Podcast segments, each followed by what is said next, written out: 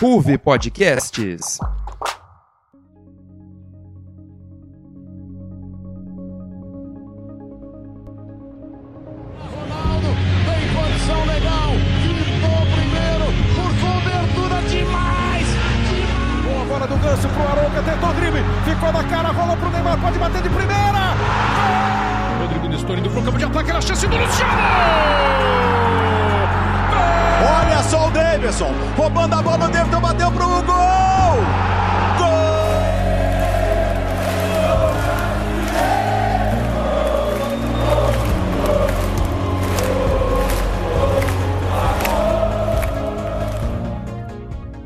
Salve, salve, amigos ouvintes da Ruve Podcasts, tudo bem com vocês? Sejam bem-vindos a mais um episódio do nosso podcast sobre futebol brasileiro, o Arquibancada. Você que é sócio torcedor do programa desde o ano passado deve se lembrar da minha voz. Aos que não conhecem, eu sou Antônio e depois de muito tempo serei o apresentador do episódio. Hoje vamos falar sobre as finais da Sul-Americana e da Copa Libertadores, além das disputas do Brasileirão, tanto pelo título quanto contra o rebaixamento. Antes de começarmos, vamos apresentar nossos queridos comentaristas que vão deixar o nosso debate muito mais completo. Primeiramente, representando o nosso grandíssimo Santos Futebol Clube, Pedrão. E aí, Pedro, beleza? Oba, tudo bem? Prazer estar aqui apresentando o meu peixe que claramente não irá cair esse ano. Amém. O incaível Santos Futebol Clube. Também temos aqui com ele o nosso mais novo membro que estreia hoje no Arquibancada, o Cauê São Paulino. E aí, Cauê, beleza? Fala galera do estúdio, fala galera de casa, nosso querido ouvinte. Muito feliz de estar aqui fazendo o que eu mais amo, que é falar sobre futebol. E é isso, espero me, me divertir muito e espero somar aqui na nossa resenha. É isso aí. E por último, mas não menos importante, nosso outro novato que também está fazendo aí a sua estreia hoje nos gramados do Arquibancada, o Cadu representando o Alviverde Imponente. E aí, Cadu, beleza? Salve Antônio, Cauê, Pedro, é uma honra aqui estar ao lado de vocês nesse meu primeiro arquibancada e bora lá que tem muita coisa legal pra gente falar. É isso aí. E agora eu dou a deixa pro Cadu, que vai começar lendo os destaques dessa semana que vão ser debatidos aqui no programa. Com você, Cadu. É isso aí, Antônio. Hoje tá na pauta.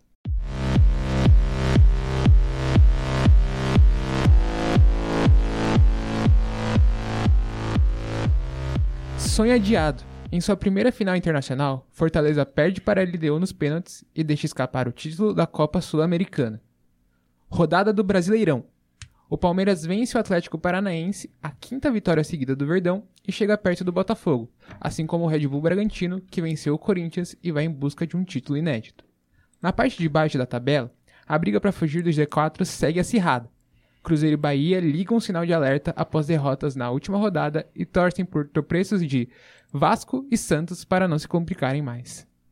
Final da Libertadores. Após 15 anos, Fluminense volta ao Maracanã para uma final de Libertadores e, enfim, conquista seu primeiro título internacional. Numa partida carregada de tensão, com prorrogação e expulsões, o tricolor de Fernando Diniz venceu o Boca Juniors de maneira épica e celebra a glória eterna, de olho na disputa do Mundial de Clubes em dezembro. Valeu, Cadu! Mas antes de começarmos a nossa resenha, vamos para aquele momento Milton Neves do programa fazer o nosso merchanzinho aqui. Lembrando que você, ouvinte, também participa do Arquibancada. Você pode deixar suas opiniões, palpites, sugestões, queremos saber de tudo. Não deixe de seguir a Ruve Podcasts nas plataformas digitais. Nós estamos no Instagram, Facebook, TikTok e Twitter. É só pesquisar por Ruve Podcasts que você encontra a gente rapidinho. Assim, você vai poder conferir todos os nossos conteúdos, vídeos, enquetes e lives. Além disso, não esqueça de deixar a estrelinha pra gente no Spotify. Apita o árbitro e damos início ao meu, o seu, o nosso Arquibancada. Muito bem, pessoal. Então, começando aí a nossa resenha de hoje sobre futebol brasileiro, começamos aí falando sobre uma final que ocorreu há duas semanas atrás entre o Fortaleza e a LDU, a primeira final internacional do Leão do PC. Era um sonho da conquista da Copa Sul-Americana, representaria muita coisa, mas infelizmente o nosso Leão acabou sendo superado nos pênaltis pelo forte time da LDU, que eliminou pelo caminho o São Paulo, eliminou o Defensa e Justiça e acabou ficando com o título nos pênaltis. O jogo foi bem disputado, uma final bem truncada, terminou 0 a 0 no primeiro tempo. O Fortaleza até abriu o placar com o Luceiro logo no comecinho da segunda etapa, mas o Alzo Garay do da LDU fez um golaço para empatar o jogo, daí começou a ficar um laica, um jogo emocionante, acabou indo para os pênaltis. Fortaleza teve até a bola do título ali na disputa, mas o goleiro Domingues da LDU acabou brilhando, pegou três cobranças no fim das contas e aí acabou saindo campeão com o time equatoriano. Então, queria que vocês falassem um pouquinho sobre esse jogo. Vou começar com você então, Pedro. O que, que você viu nesse jogo aí? O que, que faltou para o Fortaleza conseguir conquistar esse título tão sonhado pela torcida do, do tricolor do PC? Cara, foi um belíssimo jogo, foi um jogaço, jogo de final mesmo, sabe? Jogo equilibrado, chance por dois lados. Cara, a LDU é, é um time forte, né? É, e não é a primeira vez que elimina brasileiro em final, inclusive. Mas o, o Fortaleza, mano, se esforçou, fez um jogo muito bom, mas, mas fazer o quê? A beleza do futebol que, às vezes, eu, achei que o Fortaleza até merecia ganhar. Teve a chance de se consagrar o título, né? Teve a, o, o pênalti do título ali. Mas a beleza do esporte é que às vezes nem sempre o título que mais merece, o título que. o time que mais. que melhor jogou bem, às vezes conquista. E é, é, é, é parte do esporte. Mas só do Fortaleza ter chegado na final é, internacional já é muito relevante pro time do Fortaleza. É, me lembrou também o. O Bragantino, que chegou umas finais uns anos anteriores, também chegou na Copa. 2021. Isso, 2021, chegou também na, na final da Sul-Americana. Tentou, batalhou, também não conseguiu. Mas. É um, é um fortíssimo time, foi um, foi um jogo muito bom. É um belo time. Eu acho que, como o Fortaleza ele tem um bom gerenciamento, eu acho que o que falta agora, mano, é só tentar ir em mais finais e mais finais. Uma hora eles vão conseguir, porque é um gerenciamento bom. E acho que eventualmente eles vão conseguir um, um título, porque é um, bom, é um bom time. E acho que o futuro para eles é brilhante.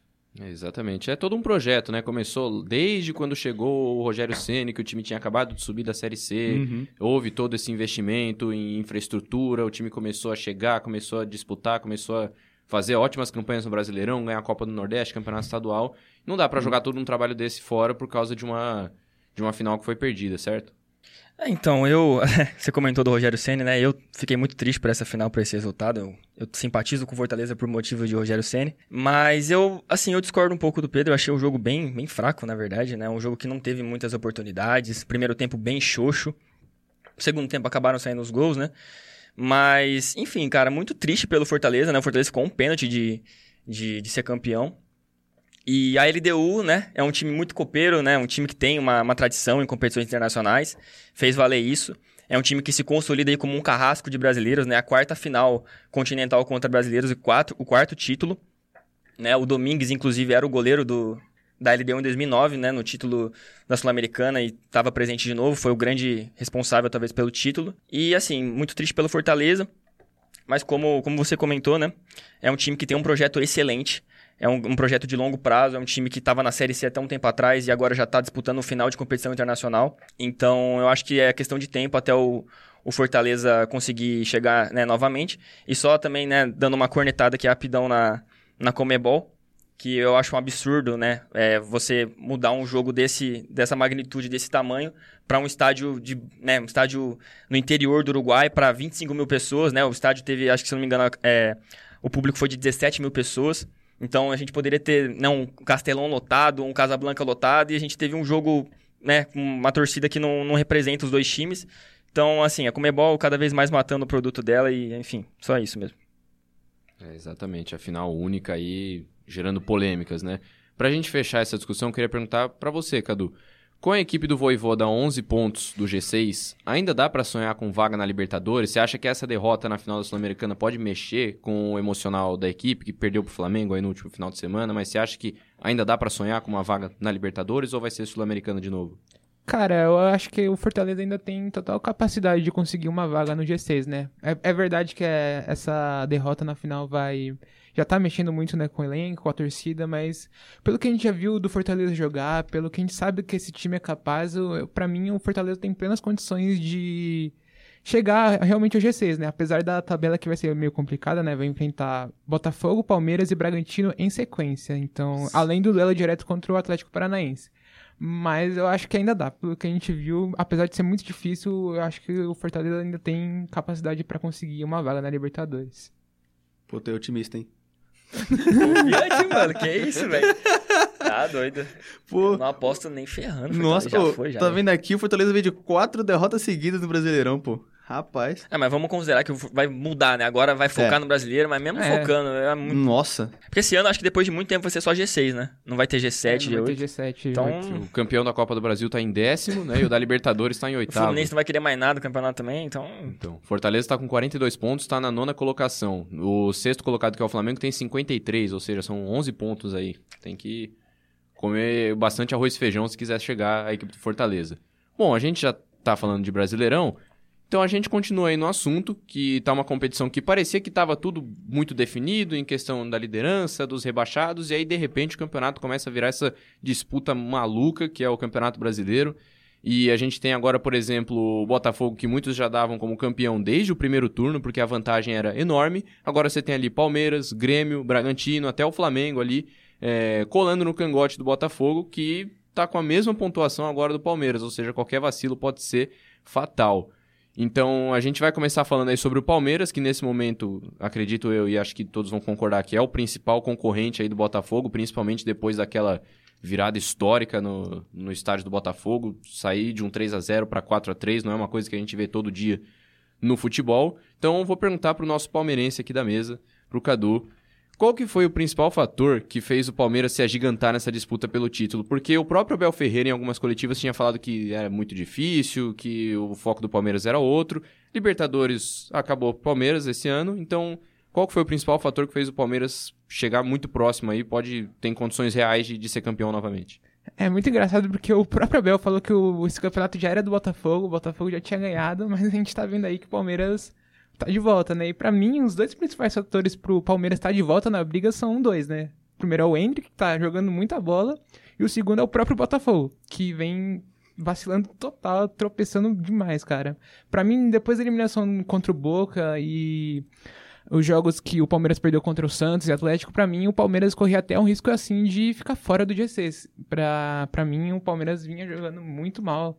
É, a eliminação afetou muito tanto elenco, tanto tanto torcida, e mas o Palmeiras conseguiu dar a volta por cima, né? Emendou cinco vitórias seguidas, né? É verdade que não foram jogos brilhantes, não foram assim jogos de encher os olhos, mas tiveram até ali uns bons momentos, como a goleada contra o São Paulo e o segundo tempo contra o Botafogo, né? Que foi é, algo espetacular, assim, é, a depender da, de como terminar o campeonato, a gente pode ter uma dimensão ainda maior do que foi esse jogo, né? É, para mim foi um dos maiores jogos do, da história do Brasileirão por pontos corridos, né? Foi assim um jogo incrível. Eu acho que e muito disso passa pelo Hendrick, porque o Hendrick se tornou um, ti- titular finalmente consolidado, né? O Abel ainda tinha muita resistência de colocar ele como titular, preferia o Rony algumas vezes, mas cara, o, futebol fala e o futebol do Hendrick é, é gigante. A gente tá tendo uma noção ainda muito pouca do que ele pode ser no futuro. E ele tá colocando o Palmeiras de volta na briga pelo, pelo título. Não à toa foi convocado para a seleção brasileira aí agora, né? Vai representar a nossa seleção nos próximos jogos aí contra a Colômbia e a Argentina. Não sei se vai chegar a entrar em campo, espero que sim, para que a gente possa desfrutar um pouco. E como você mesmo disse, o Palmeiras não tem apresentado um futebol tão brilhante, né, nos últimos jogos. Tem vencido, tem conseguido os resultados, mas não tá jogando o seu melhor futebol talvez, né, como foi contra o Atlético Paranaense. Fez 1 a 0, depois fechou a casinha. É, E quem também não está apresentando um grande futebol é o Flamengo, que é o próximo adversário do Palmeiras, inclusive. Então eu queria fazer duas perguntas. Qual que é a expectativa que fica para esse jogo entre Palmeiras e Flamengo? Todos podem opinar. E queria que vocês falassem se o Flamengo realmente ainda briga pelo título ou se a briga vai ficar entre Palmeiras e Botafogo mesmo. Cara, eu acho que esse Flamengo é um time, putz, muito inconstante.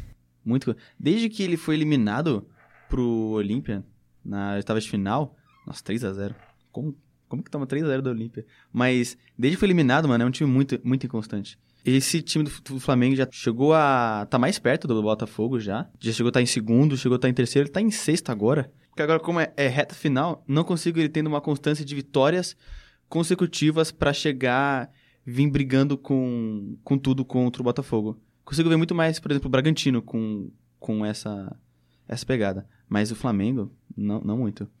É, O Flamengo, com todo esse investimento que fez, é, é muita força pra estar nessa situação, né? Não ganhar nada, né? sair fora das Copas e estar nessa posição no brasileiro.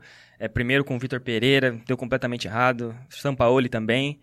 Então, assim, mas apesar de tudo isso, eu não consigo descartar por completo o Flamengo. Acho que é um time que tem um, um elenco absurdamente forte. É, tem um treinador como o Tite, que é um cara que sabe trabalhar muito bem o psicológico. É, mas assim, eu sinto essa, assim, essa chama de vitória mesmo mais na, no Palmeiras e no Bragantino. Acho que tem mais essa, essa chance de, de buscar o título, mas eu não consigo descartar o Flamengo, é um time muito forte. Mas assim, esse jogo contra o Palmeiras é decisivo. Acho que se não vencer, aí acho que fica pro ano que vem. E na verdade, eu acho que o foco do Flamengo agora tem que ser o G4, né? Porque a gente Sim. tem um G4 cada vez mais consolidado ali e, e pegar uma pré-Libertadores nunca é bom. Então acho que o foco do, do Flamengo tem que ser outro nesse primeiro momento.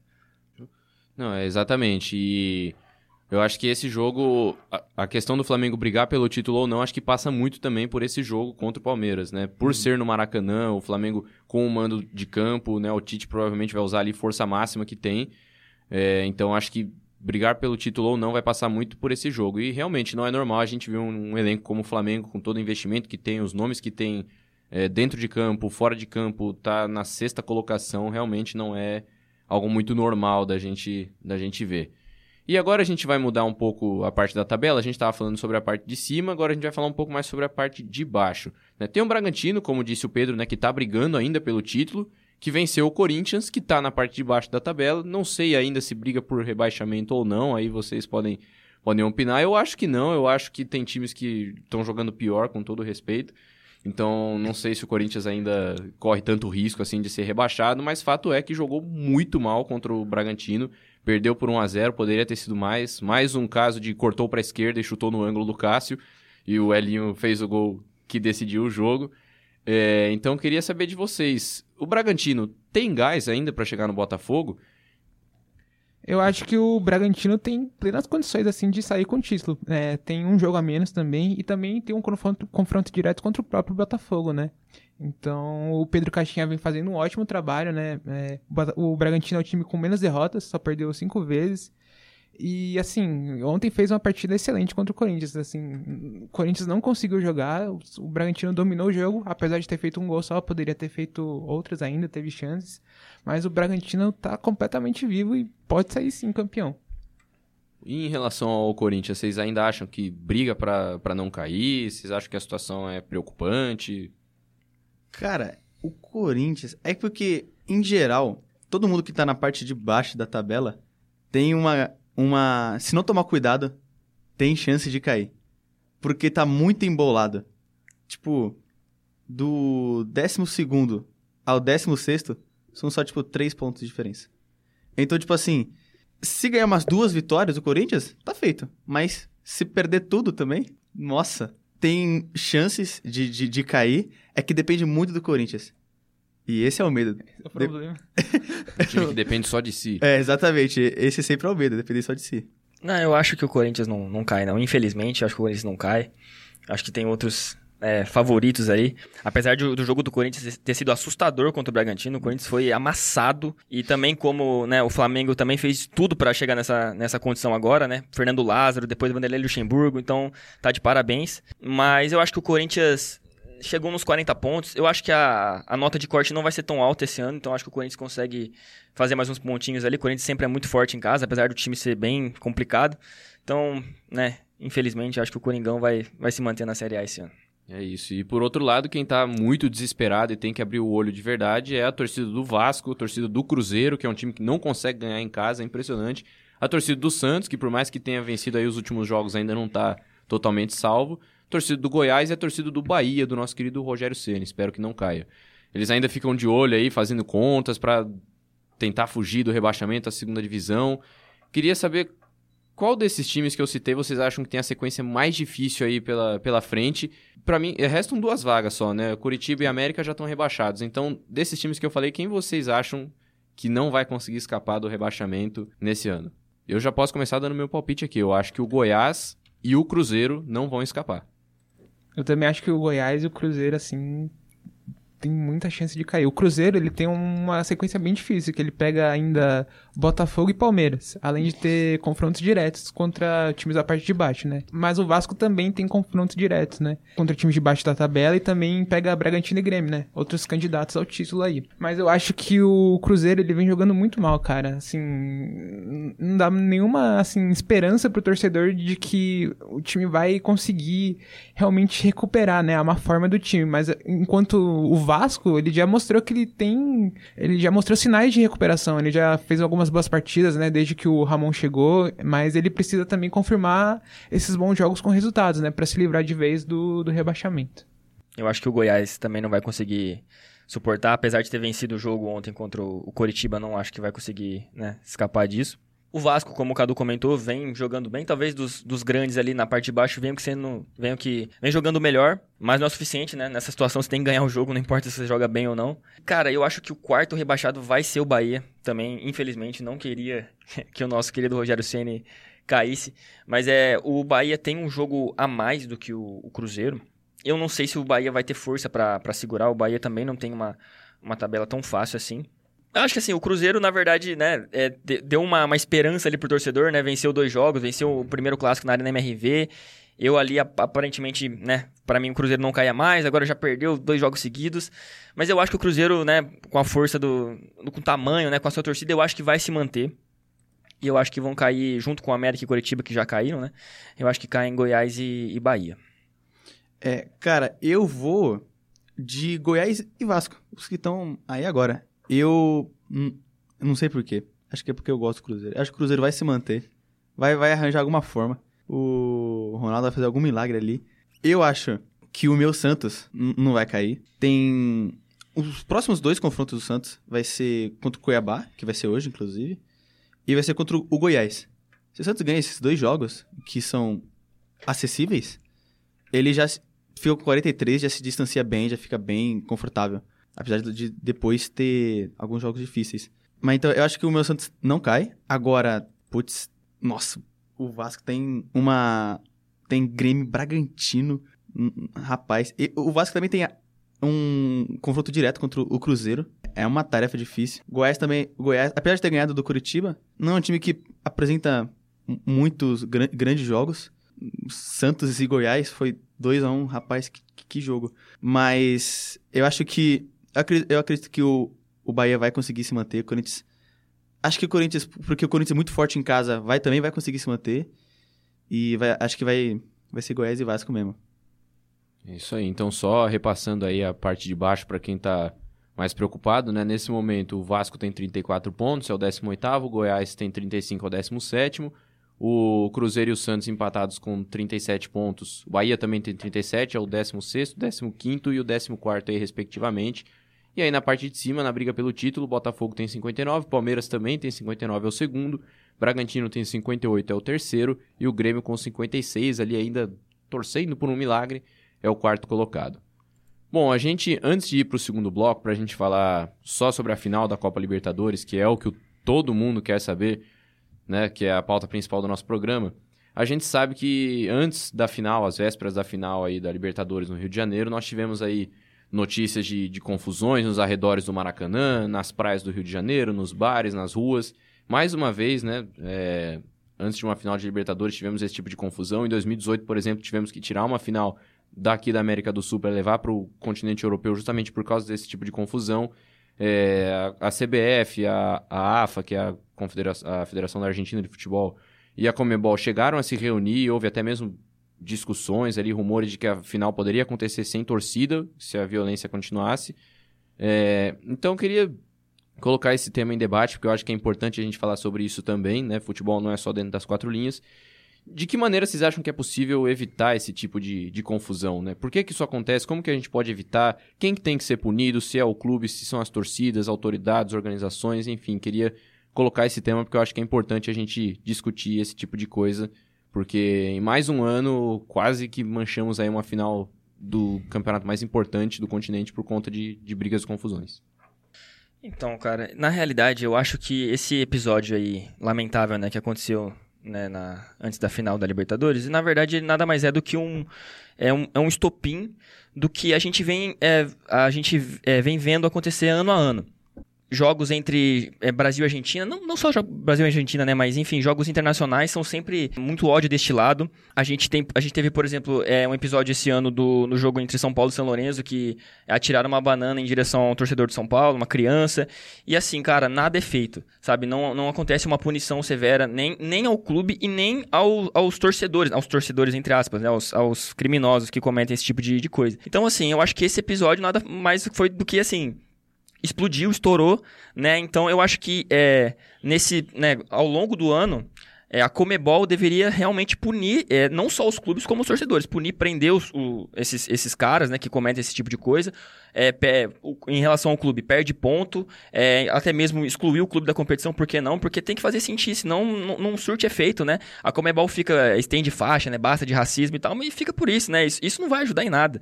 Você tem que realmente agir. Então eu acho que é, no dia a dia, se a Comebol for mais firme nesse sentido, eu acho que a tendência é que esse tipo de episódio diminua.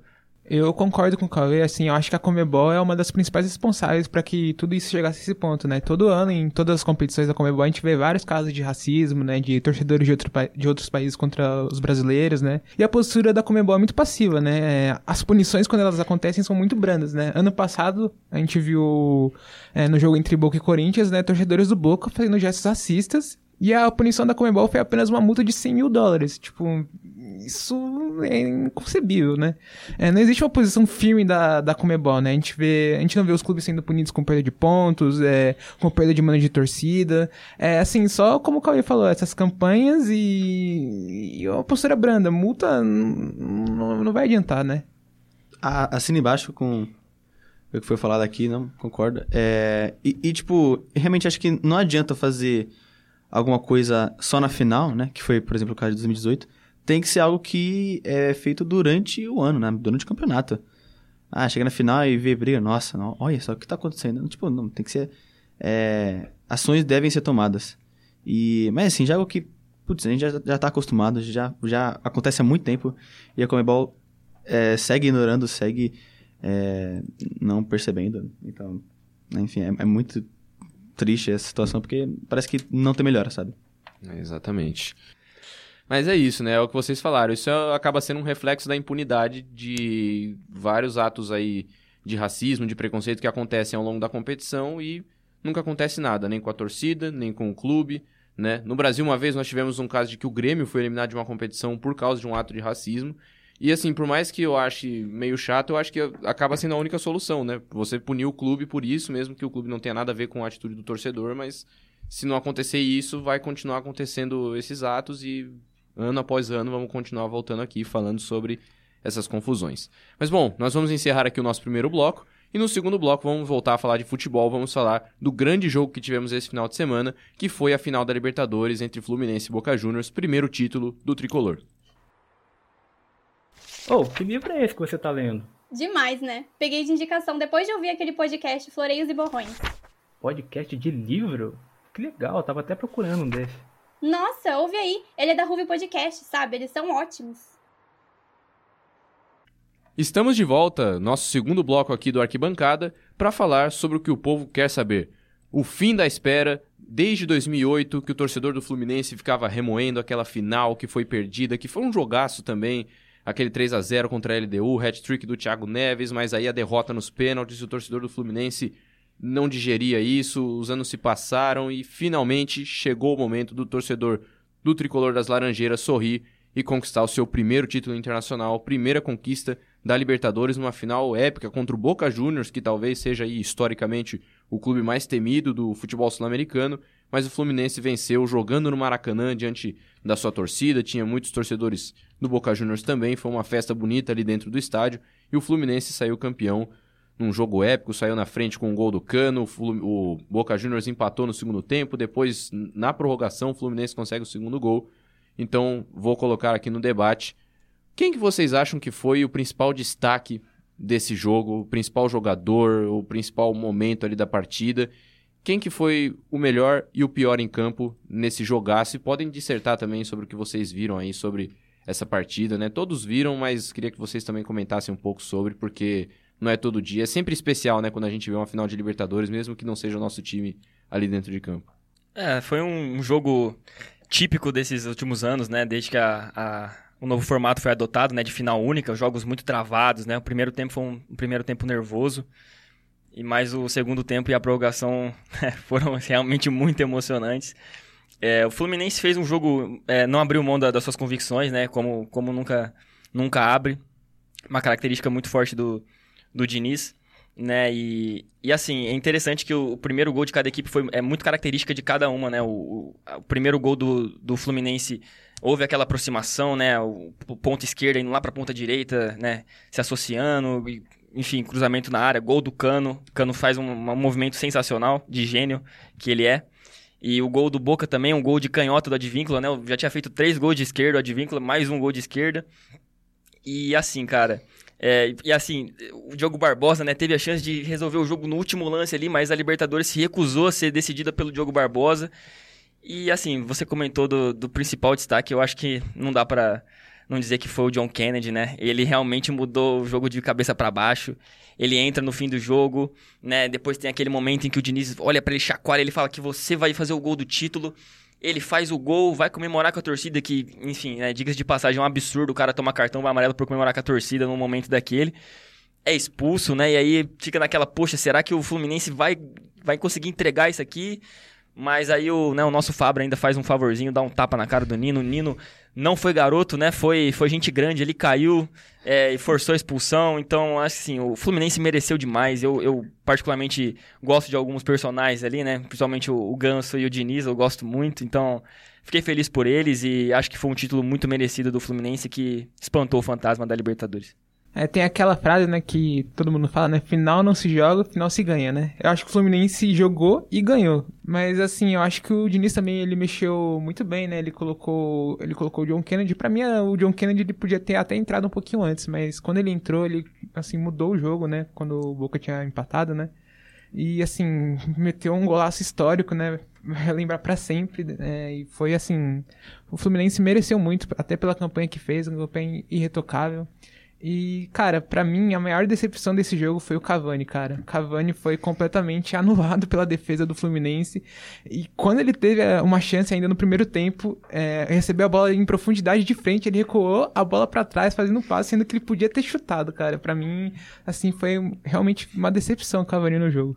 Cara, é... o Fluminense tinha uma, uma missão difícil, ganhar do, do Boca Juniors. Pô, Boca que já veio tá em final de Libertadores toda hora. Fluminense segunda vez. Era o Maracanã, mas o Fluminense jogou muito bem, jogou, né, sem perder as convicções, jogou como sempre joga, futebol envolvente. Foi uma final, um, um roteiro épico. O gol do Advíncula é um gol bonito, o gol do Kennedy é um golaço. Um golaço assim que, pô, é sonho fazer um gol desse de final. O destaque da partida, com certeza, pô, você fazer gol, depois ser expulso, é um roteiro absurdo. Mas o Fluminense foi melhor, acho que criou mais chances claras. Teve umas duas chances claras que ele podia já ter matado o jogo. Uma no final do jogo, outra no, no final da prorrogação. Teve a melhor campanha. A Boca Juniors ganhou, chegou na final nos pênaltis, tipo estilo Croácia. Então, é um título muito merecido pro Fluminense e que é, ganhou bem com um jogaço. É isso aí. Só elegendo aí o craque do jogo e o pior do jogo, eu acho que o melhor jogador em campo... Eu eu vou surpreender, eu acho que foi o Keno, porque ele participa das duas jogadas de gol e nos 90 minutos ali, na prorrogação também ele fez um ótimo jogo. Eu acho que ele precisava de uma atuação como essa. É um jogador de uma qualidade que desde os tempos de Palmeiras eu sempre admirei muito, mas nessa final ele foi muito bem. E a decepção não tinha como ser outro, né? O Cavani, porque pipocou, né? Vamos falar o português bem claro, ele pipocou nessa final, teve a chance de fazer o gol, tocou a bola para trás, não dá para entender, então ele realmente foi muito mal, esperava-se muito mais dele nesse jogo aí decisivo. E qual que vocês acham que é a principal virtude que levou o Fluminense a esse título inédito? É o Fernando Diniz? É algum jogador em específico? É... O que, que vocês acham assim que foi o fator decisivo para que o Fluminense conseguisse essa conquista inédita depois de tanto tempo? O que é que mudou para que o Fluminense finalmente conseguisse esse título? Eu acho que, assim, o principal não tem outro nome, né? Eu acho que é o Diniz, cara. Ele muitas vezes né, já foi criticado, já foi, assim, achincalhado realmente por, por todo mundo. E ele conseguiu, assim, achar o equilíbrio perfeito entre as ideias de jogo dele E até mesmo o próprio estilo dele de enxergar o futebol e a vida, né? O Diniz acreditou em jogadores quando ninguém mais acreditava, né? O caso do Ganso, o próprio John Kennedy, né? Ele conseguiu recuperar ele, né? E é muito legal, assim, porque esse título mostra que não existe, assim, uma maneira certa de vencer, né? Não existe uma fórmula exata de ganhar, né? Existem várias maneiras de se ver o jogo e de, de se ganhar, e o Diniz conseguiu fazer isso ao estilo dele mesmo. Eu acho que o protagonista também é o Diniz, porque acho que quando a gente for olhar para trás e ver esse título, a gente vai lembrar que, pô, é o Fluminense do Diniz que ganhou a Libertadores foi ele que foi o cara assim que que realmente elevou o patamar do Fluminense, transformou o time e para mim, putz, eles não estariam aqui se não fosse o pensamento dele, o jeito que ele joga. Para mim tem ele é o principal, o nome desse time.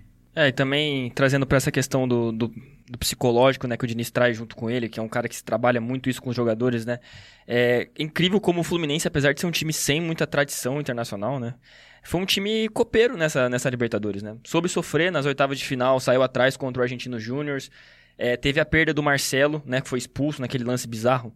E ele, assim, perdeu o Marcelo por quatro jogos e perdeu a grande referência ali, mas mesmo assim não perdeu o, o prumo, né? Depois na semifinal, cara, tomou um sacode do Internacional no jogo de volta. O Internacional jogou melhor, acho que 70, 80 minutos de jogo, soube sofrer, soube apanhar ali, ficou vivo até o fim e aí virou o jogo. E nessa final também, eu achei que o Fluminense estava com o jogo na mão. Aí o Advíncula acha um gol. Na hora que o Advíncula faz o gol, eu falei, putz, o Fluminense vai né, vai tremer ali contra um Boca Juniors, um time experiente, copeiro. O Fluminense se manteve calmo, né, não perdeu a cabeça com o Catimba Argentina e tudo, né, o, como eu comentei, né, o Nino ali teve até um momento que foi muito, muito adulto, né, caiu no chão ali, né, deu tempo do juiz olhar no VAR e expulsar o Fábio, então achei bem interessante esse lado do Fluminense, que eu acho que tem muito a ver com, com o Diniz. É, exatamente, eu acho que sou obrigado a concordar aí, por mais que eu ainda tenha minhas ressalvas com o Fernando Diniz, mas por motivos pessoais, né, ele, em 2020 ainda dói um pouquinho, quando ele era técnico de São Paulo, mas realmente ele, ele merece muito esse momento. É, mostrou ali que tem um mental muito forte, né? Motivando os jogadores, como o John Kennedy, por exemplo, falando que ele vai fazer o gol do título. Quem, que, que torcedor do São Paulo não se lembrou de quando ele fez isso com o Brenner, né, naquele jogo contra o Corinthians? Então ele fala pro John Kennedy que ele vai fazer o gol do título, ele entra e faz o gol do título, consegue ajeitar o time da melhor maneira ali. E é um trabalho todo construído, né? Começou em 2019, depois ele sai, roda por outros times, aí volta para o Fluminense no ano passado, é, depois de uma conquista de, de, título carioca. Conquista o título carioca esse ano de uma maneira espetacular, com uma virada incrível contra a equipe do, do Flamengo, depois de ter perdido o primeiro jogo. Aí no Campeonato Brasileiro faz ótimos jogos, uma campanha constante, chega até a seleção brasileira, foi amadurecendo muito ao longo dos anos, isso também é uma coisa que não tem como a gente não perceber e é coroado agora com esse título aí da, da Libertadores, muito merecido, com certeza o melhor treinador aí da competição e que possa continuar tendo essa constância, porque tem tudo para ser um dos, dos grandes técnicos aí do nosso futebol. E a pergunta que não quer calar, e o Mundial? Será que dá para sonhar com a conquista? Um eventual jogo ali com o Manchester City, o aluno contra o professor, Pep Guardiola contra Fernando Diniz? Será que dá para sonhar com isso? Ou não tem que estar tá preocupado com isso agora? Deixa mais para o final do ano? O que, que vocês acham? Olha, sonhar sempre dá, né? Sonhar, pô, qualquer um pode sonhar. Assim, possível? É possível. Vai ser difícil? Pô, é difícil. Eu acredito que não vai dar. City é um time, um timaço. É um... Esse, essa então, esse time do City é tipo um dos melhores versões do City dos últimos tempos. Mas assim, pô, impossível não é, né? Tem tudo para ser um jogaço, né? Tudo para ser um jogaço. Perfeito. Fato é que teremos um campeão inédito, né? Tanto se for o é. City é. ou o Fluminense. Perfeito. E ainda tem a semifinal, né? Os times árabes aí se reforçando. O Fluminense tem que abrir o olho, o Flamengo perdeu hum. na semifinal, né? É, 1% de chance. 99% de fé, né, cara? Eu acho que é, vai ser muito complicado, né? É, você comentou da, da, semifinal, isso é um ponto importante, né? A gente aqui na, na, América do Sul, a gente tem essa tendência, não, tem, não sei porquê, mas a gente tem essa tendência de já pensar no, no, no campeão europeu, no, na final, Sendo que é, a gente vê recentemente né, os times sul-americanos tendo dificuldade contra os times do, dos outros continentes. E sempre foi assim, cara. Desde a primeira edição desse novo formato, né, com o São Paulo em 2005. Inclusive, o São Paulo enfrentou o próprio Al Foi um jogo muito difícil, né? Então nunca foi fácil. Então, assim, o Fluminense precisa. Prime... Eu acho que assim, nesse primeiro momento, o Fluminense tem que desfrutar, na verdade, desse título, que era, era o grande sonho. Mas eu acho que primeiro pensar. É, não é certeza que é o, que é o Al né, que eles vão enfrentar, ainda tem. Né, vai acontecer o Mundial. Mas é primeiro pensar na semifinal. E depois é o City, né? Muito difícil. É, dois times que gostam muito de ter a bola. Provavelmente o City vai ter a bola, porque tem muito mais né, qualidade técnica, tem muito mais material humano. Mas é, é aquilo, né, cara? Não dá pra desistir. Eu acho que existe uma chance mínima, mas eu acho que o favoritismo é todo do City. É, o favoritismo inegavelmente é do City, né? E eu tenho muita curiosidade, assim, numa possível final, né? Como o Diniz ia montar o time dele, né? Se ele abriria mão de algumas convicções, se ele recuaria um pouquinho mais o time. Mas, cara, tem que sonhar, cara. Já sonhou com a Libertadores, já conseguiu. Por que não sonhar com o Mundial também, né? É, mas embora seja muito difícil, né? O City é uma máquina de jogar e, cara, é realmente muito complicado. Acho que vai ser o melhor time dos últimos anos europeu que chegou no Mundial, assim. É, exatamente, estou ansioso. Esperamos aí que esse jogo aconteça, que o Fluminense passe da semifinal, né? O City já é quase certeza também que passa da semi. E se for essa mesma final, que seja um jogão e fica aí a torcida pro Fluminense para que consiga, o futebol brasileiro consiga voltar a conquistar um mundial de clubes que seria algo gigantesco. Mas é isso, galera. Pita o árbitro e o debate de hoje fica por aqui. Muitíssimo obrigado a todos que nos acompanharam nessa resenha até o final. Se você curtiu o episódio, não se esqueça de compartilhar com os amigos, de postar nos stories e de deixar os coraçõezinhos, isso sempre ajuda muito a gente. E fique ligado, não se esqueça de ativar as notificações nas redes sociais, no Spotify, para você não perder nada daquilo que a gente posta. Conteúdos de esportes, jornalismo, entretenimento e muito mais. Então agora eu agradeço aqui a oportunidade de estar apresentando de novo o Arquibancada depois de muito tempo, esse programa que eu gosto muito. Então agradecer aí a, a coordenação do núcleo, ao PP e agradecer também a todos que estiveram aqui na mesa participando desse debate. Então, primeiramente, Pedro, obrigado aí por estar participando desse arquibancada. Um prazer aí comentar contigo. Prazer, foi muito bom aqui estar de novo aqui na arquibancada. É isso aí. Obrigado também ao Cauê de São Paulino para São Paulino. Obrigado aí pela participação. Eu que agradeço. Obrigado a galera do estúdio aí pela, pela oportunidade, por esse papo gostoso. Obrigado pelo nosso querido ouvinte por estar né, ouvindo aqui a nossa resenha. E aproveitar o espaço aqui, mandar um, um abraço aqui pra minha mãe, que eu sei que ela vai, que ela vai ouvir. Alô, mãe, tô na rua, hein? Beijo, te amo. Tá certo, Cauê. Eu agradeço aí também. E obrigado também ao Cadu aí, nosso palmeirense do debate de hoje. Obrigado pela participação aí nesse arquibancada. Valeu, galera. Foi um prazer aqui bater esse papo com vocês e estrear aqui na arquibancada. É isso aí, galera. Até a próxima.